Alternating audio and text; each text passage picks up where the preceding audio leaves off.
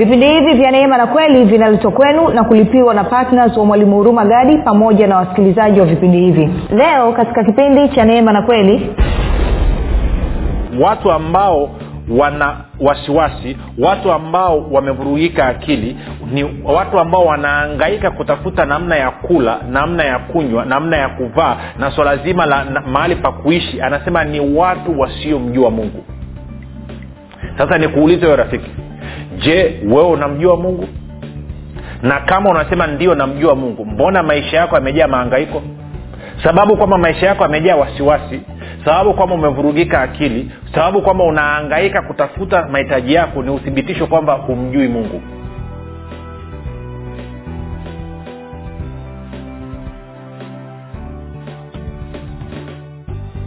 popote pale ulipo rafiki ninakukaribisha katika mafundisho ya kristo kupitia vipindi vya neema na kweli. Jina langu naitwa huruma gadi. Ninafuraha kwamba umeweza kuungana nami kwa mara nyingine tena ili kuweza kusikiliza kile ambacho bwana wetu yesu kristo ametuandalia kumbuka tu mafundisho ya kristo yanakuja kwako kila siku muda na wakati kama huu yakiwa yana lengo la kujenga na kuimarisha imani yako. Wewe unanisikiliza ili uweze kukua na kufika katika cheo cha kimo cha utimilifu wa kristo. Kwa lugha nyingine ufike mahali uweze kufikiri kama kristo uweze kuzungumza kama kristo na uweze kutenda kama kristo. Kufikiri kwako rafiki kuna mchango wa moja kwa moja katika kuamini kwako. Ukifikiri vibaya utaamini vibaya. Ukifikiri vizuri utaamini vizuri. Hivyo basi fanya maamuzi ya kufikiri vizuri na kufikiri vizuri ni kufikiri kama kristo na ili uweze kufikiri kama kristo huna budi kuwa mwanafunzi wa kristo na mwanafunzi wa kristo anasikiliza na kufuatilia mafundisho ya kristo kupitia vipindi vya neema na kweli tunaendelea na somo letu linalosema eh, kingdom agenda eh, ama eh, ajenda ya ufalme wa mungu. Na tumekusha kuzungumza mambo kadha wa kadha na leo tutaendelea kuzungumza tena. Leo nataka nikuonyeshe jinsi ambavyo ufalme wa mungu unavyotenda kazi katika kuwahudumia watu mahitaji yao.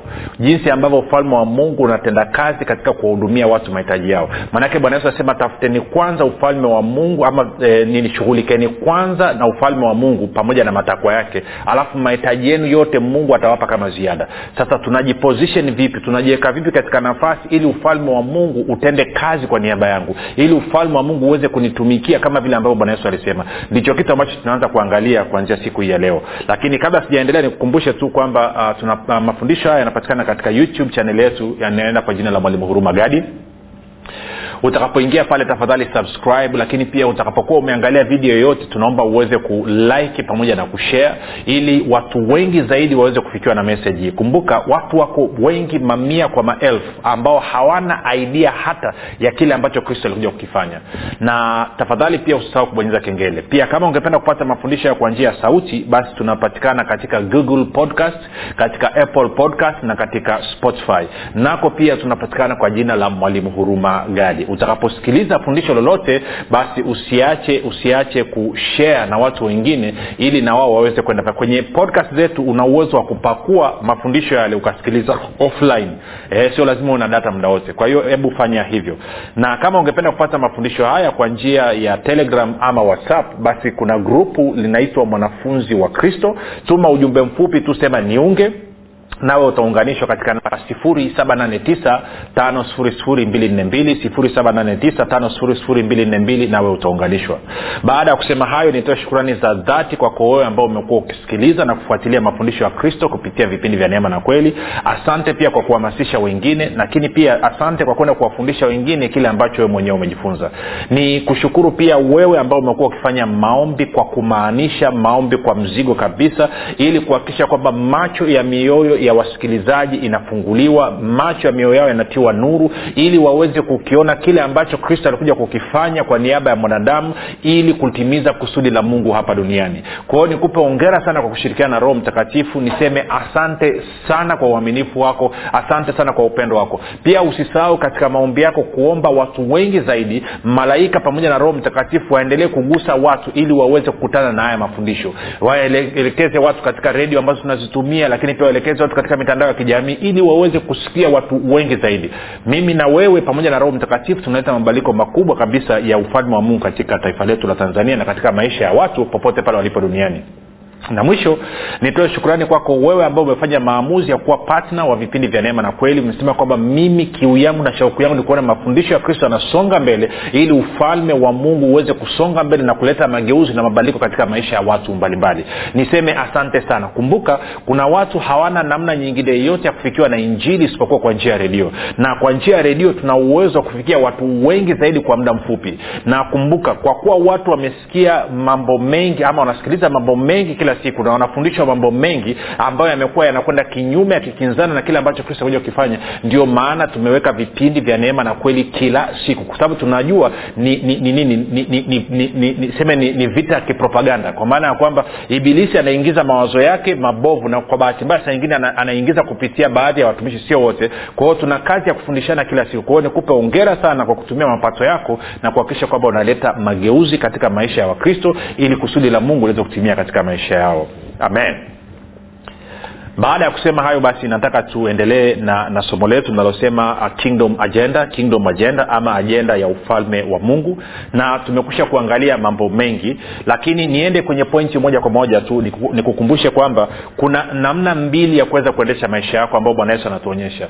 Na eidha utaendesha maisha yako kwa kutegemea ufalme wa mungu na hivyo inakuwa ni baraka unaishi chini ya baraka ama utaendesha maisha yako kwa kutegemea kufanya kazi ngumu pamoja na kuvuja jasho ambayo inakuwa ni chini ya ufalme wa giza na hiyo inakuwa ni maisha ya laana. Kumbuka adamu pale bustani ya eden alipokuwa amepewa mamlaka ya kutawala vitu vyote alibarikiwa na kwa maana hiyo ufalme wa mungu ulikuwa unatenda kazi kwa niaba yake. Lakini alipoasi kwa kula matunda ya mti wa ujuzi wa mema na mabaya matunda ambayo aliambiwa asile akafukuzwa kutoka ndani ya bustani ya eden nenda akasoma kwanzia mwanzo ile tatu kumi na saba. Akawekwa nje ya bustani ya eden na mungu akawambia kwa ajili yako wewe ardhi imelaaniwa na kwamba kuanzia sasa utakula kwa kufanya kazi ngumu na kuvuja jasho tuko sawasawa na kwa maana hiyo basi tukiwa na hilo kichwani twende moja kwa moja kwenye luka kumi na mbili. Tutasoma mstari ule wa ishiri na tisa hadi mstari ule wa thelathini na mbili. Luka kumi na mbili mstari ule wa ishirini na tisa hadi wa thelathini na mbili. Nitasoma kwenye bibilia ya kawaida suv alafu nitaenda kusoma kwenye bibilia ya habari njema. Anasema hivi ninyi msitafute mtakavyokula wala mtakavyokunywa wala msifanye wasiwasi kwa maana hayo yote ndiyo wayatafutayo mataifa ya duniani lakini baba yenu anajua ya kuwa mna haja na hayo. Bali utafuteni ufalme wa mungu na hayo mtaongezewa. Msiogope enyi kundi dogo kwa kuwa baba yenu ameona vema kuwapeni ule ufalme. Sasa naomba nikusomee kwenye bibilia habari njema usikie inavyotoka. Inatoka vizuri kabisa. Anasema hivi. Luka eh, luka mstari wa bwana yesu anasema hivi kwenye bibilia habari njema. Basi msivurugike akili. Kwa lugha nyingine msichanganyikiwe e, umeshasikia lugha ya mtani anasema usinchanganye unanchanganya mi na mambo yangu usinchanganye wewe unajua wewe. Sasa anasema msivurugike akili. Mkihangaika juu ya mtakayokula mtakachokula au mtakachokunywa au uh, sio mtakachokunywa. Kwa maana hayo yote yanahangaikiwa na watu wote wasiomjua mungu. Baba yenu anajua kwamba mnahitaji vitu hivyo shughulikeni kwanza juu ya ufalme wa mungu na hayo mtapewa kwa ziada. Alafu anasema msiogope enyi kundi dogo maana baba yenu amependa kuwapeni ufalme. Sasa twende taratibu hapa. Nikiangalia katika maisha ya wakristo zaidi ya asilimia 99.99 maisha yao yamejaa maangaiko maisha yao yamejaa wasiwasi. Unaweza ukakataa lakini huo ndo ukweli. Wana wasiwasi kuhusu ada za shule wana wasiwasi kuhusu kodi za nyumba wana wasiwasi kuhusu hela ya ujenzi wana wasiwasi wengine afya zinawasumbua hela matibabu wana, yani wamejaa dhiki shida na udhia. Kwa nini? Kwa sababu anasema watu ambao wana wasiwasi watu ambao wamevurugika akili ni watu ambao wanaangaika kutafuta namna ya kula namna ya kunywa namna ya kuvaa na swala zima la mahali pa kuishi anasema ni watu wasiomjua mungu sasa nikuulize wewe rafiki je wewe unamjua mungu? Na kama unasema ndio namjua mungu mbona maisha yako yamejaa maangaiko mbona akili yako inavurugika kwa sababu ya mahitaji? Mbona maisha yako yamejaa wasiwasi? Sababu kwamba maisha yako yamejaa wasiwasi sababu kwamba umevurugika akili sababu kwamba unaangaika kutafuta mahitaji yako ni uthibitisho kwamba humjui mungu nasema kwa upendo kabisa. Na sisemi kwamba mimi nimefika na mimi ndiko katika mchakato huo huo wa kujifunza. Lakini walau nilishaanza safari. Eh? kwa, kwa wale wanaofahamu kama ilikuwa ni safari ya kilometa mia sita basi walau mimi niko kwenye kilometa kumi. Kwao walau nilishaanza safari. Kwao nataka nikushirikishe ili na wewe uweze kuanza safari. Kwao anasema msivurugike akili. Na bwana yesu anasema pa kwa nini? Anasema baba yenu baba yako mzazi yeyote mwenye akili timamu kazi yake ni kutunza watu wa nyumbani kwake in bibilia inasema kwamba mtu asiyetunza wa nyumbani kwake ni mbaya kuliko wasioamini nadhani iko kwenye timotheo wa kwanza tano nane.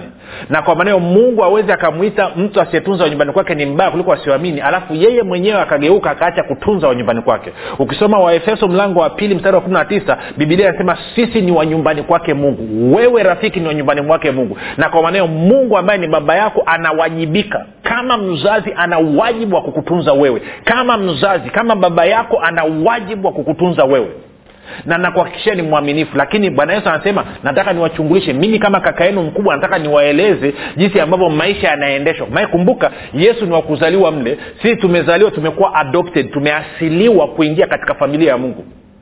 Si sisi tumeasiliwa kuingia katika uhusiano wa mungu na yesu kristo wa baba na mwana tumeingizwa kama sisi. Kwa hiyo inabidi tumwangalie yule mzawa alisi original ambaye ni yesu ili atufundishe namna ambavyo tunatakiwa kuishi ndani ya hiyo familia na anasema ili kuishi ndani ya hii familia kipaumbele cha watoto wote wa mungu agenda yao kuu ni ufalme wa mungu usonge mbele. Ni kujua namna ufalme wa mungu unavyofanya kazi na kuhakikisha kwamba ufalme wa mungu unasonga mbele unaenenda, unaenea katika dunia nzima.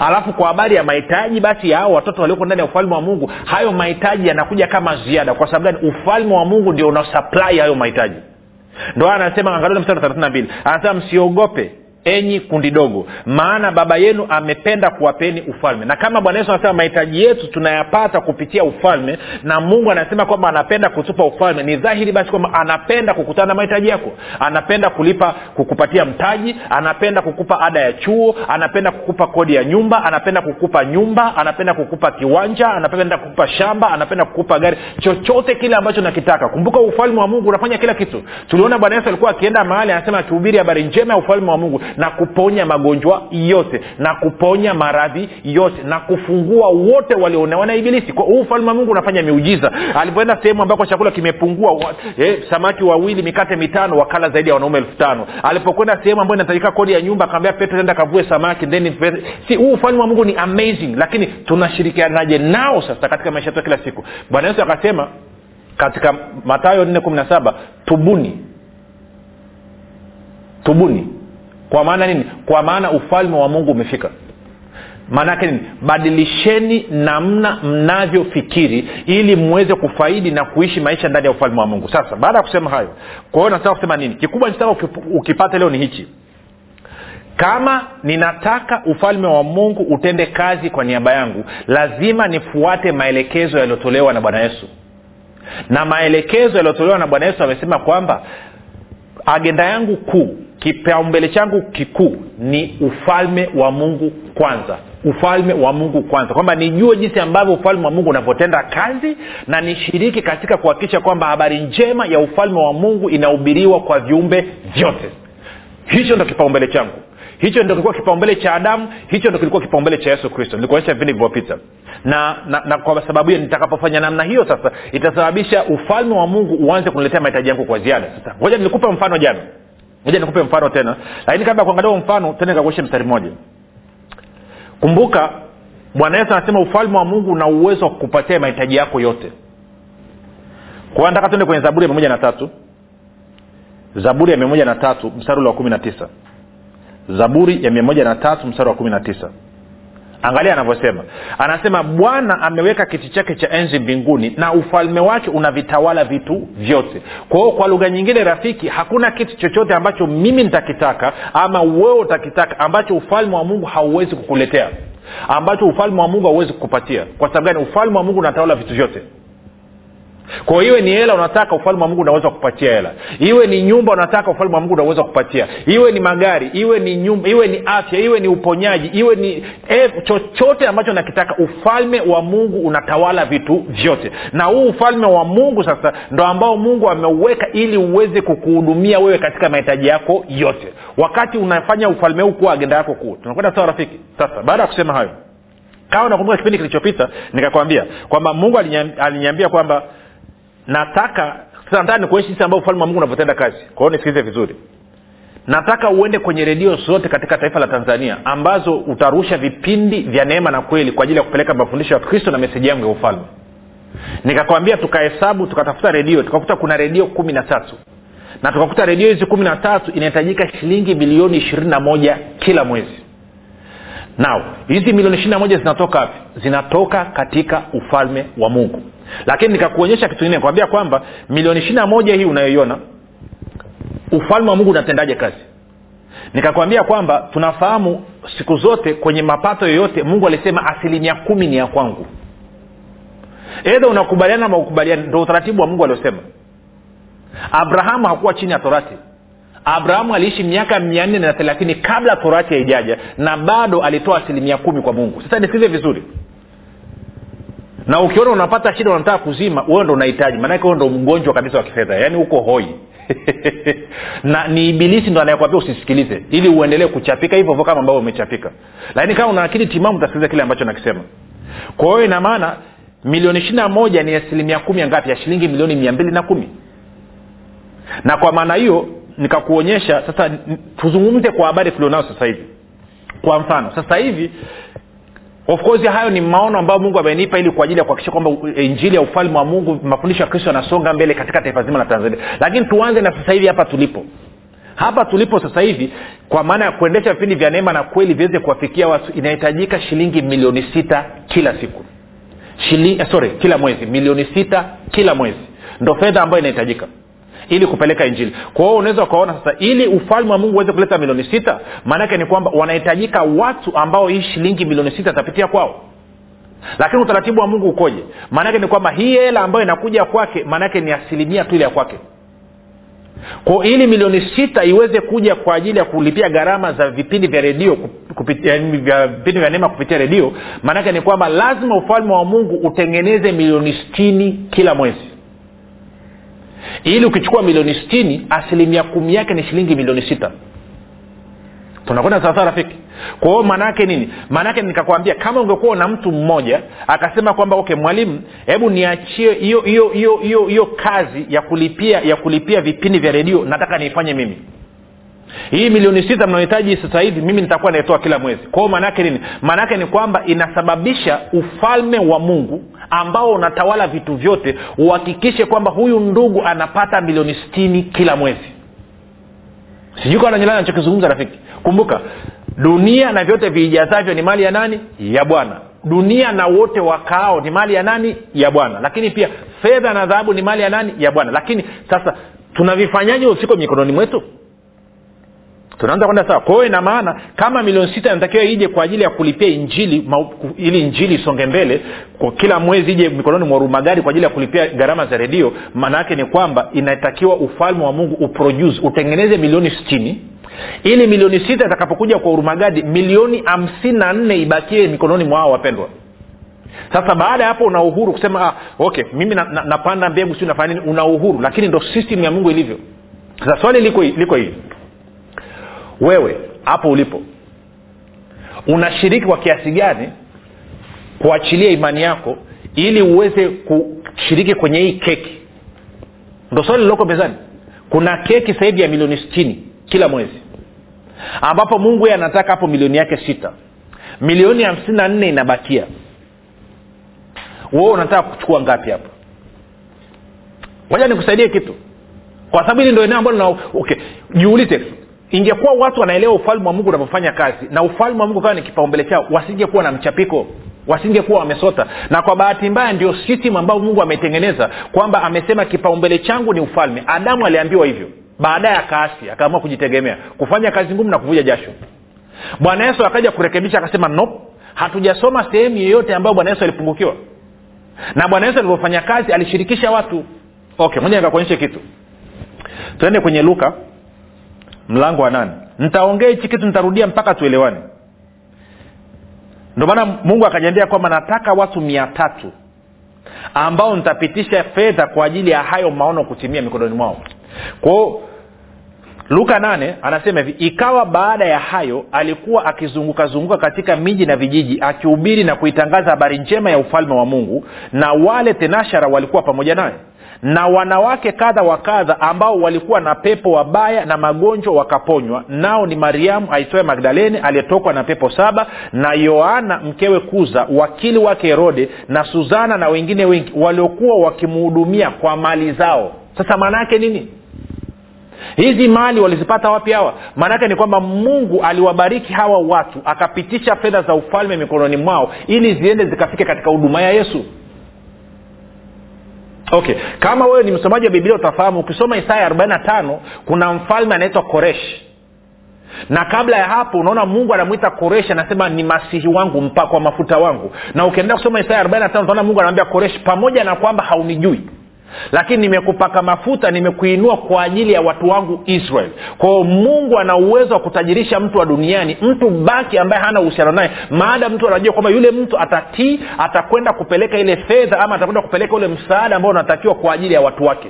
Nakumbuka hapa mungu anataka kuwafikia watu wake na injili. Anataka awafikie na habari njema. Anataka kuokoa watu wake kuwaponya na kuwafungua watu wake. Kwao yuko tayari kutumia mtu yoyote hata mpagani ili tu kazi yake iweze kwenda mbele. Yuko tayari kumimina upako na mafuta na baraka. Si koreshi artashasta nenda akasome kitabu cha esra wafalme wote wafalme wote ambao walikuwepo dario wote wakina dario mungu aliwaweka kwa ajili ya taifa la israel. Kwa leo hii badala ya kusubiria mungu aende akaguse watu baki kwa nini siwe ni wana wa mungu tunaingia kushiriki kwenye hii keki kwa hiyo nikakwambia milioni sita inahitajika kila mwezi kwa hiyo inamaana ufalme wa mungu unatakiwa kuproduce unatakiwa kutengeneza milioni stini na ufalme wa mungu unatengenezaje? Ufalme wa mungu unatengeneza hiyo milioni stini kwa kutumia baraka ya bwana. Na ukisoma mithali kumi ishiri na mbili nasema baraka ya bwana hutajirisha. Kwa hiyo maanake lengo la mungu ni kwamba kama umeamua kwa mfano nikasikia ujumbe nikasema okay mimi mwalimu nachofanya ni kitu hichi najikomiti kwamba naamua nitaanza kutoa shilingi milioni eh, sorry nitaanza kutoa shilingi elfu hamsini. Maana yake nini? Maana yake ni kwamba ufalme wa mungu unawajibika kuhakikisha kwamba wewe unafikiwa na shilingi laki tano kila mwezi.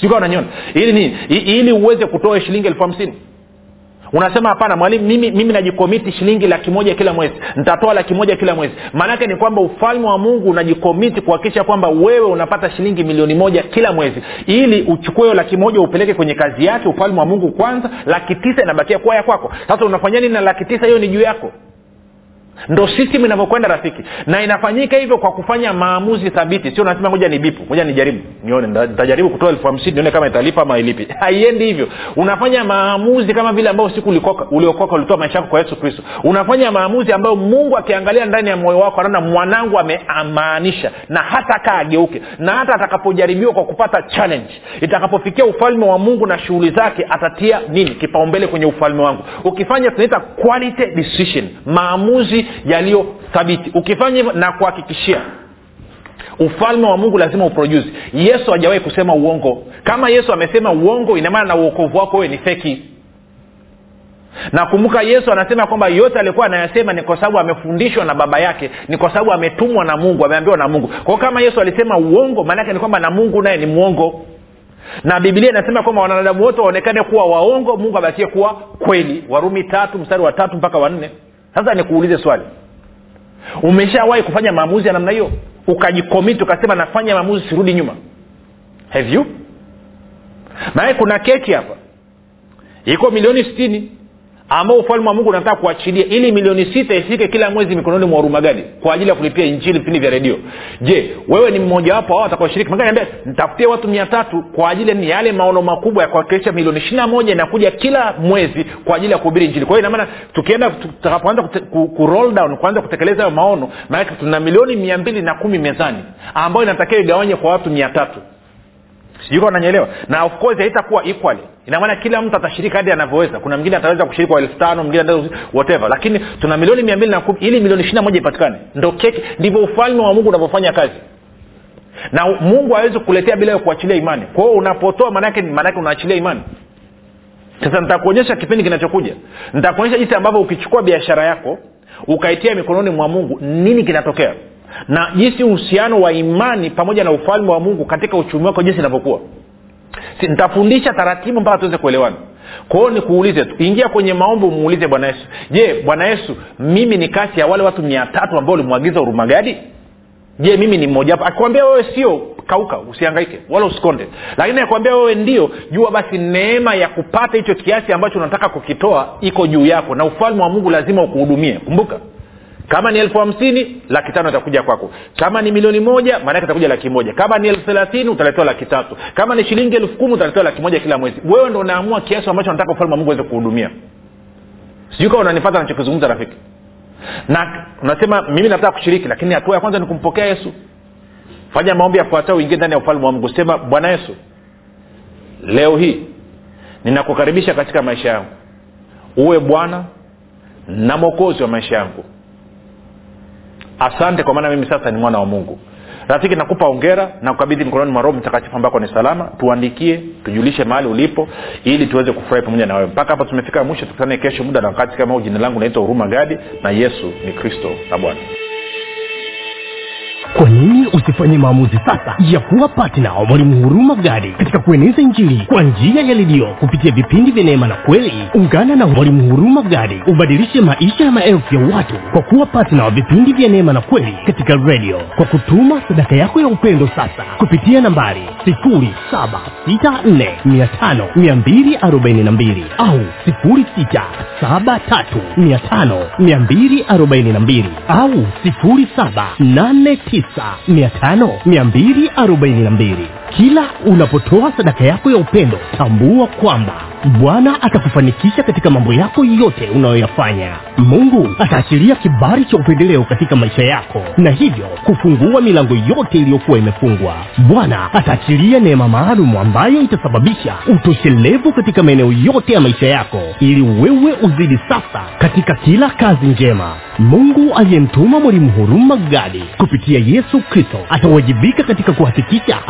anakujaza mahitaji yako yote sawasawa na wingi wa utajiri na utukufu wake. Katika kristo yesu utafaidika na maombi maalum yanayofanywa na mwalimu huruma gadi pamoja na timu yake kwa ajili ya patnas na watu wote wanaochangia vipindi vya neema na kweli ili baraka ya bwana izidi kutenda kazi kwa ufanisi katika maisha yako fanya maamuzi sasa ya kuwa patina wa mwalimu huruma gadi katika vipindi vya neema na kweli kwa njia ya redio ili ueneze njiri ya ufalme wa mungu na kufanya mataifa yote kuwa wanafunzi wa kristo kama bwana yesu alivyoagiza. Ushiriki wako ni muhimu sana katika kufanya wengine wamjue yesu kristo tuma sadaka yako ya upendo sasa kupitia nambari 7645242 au 6735242 au 7895242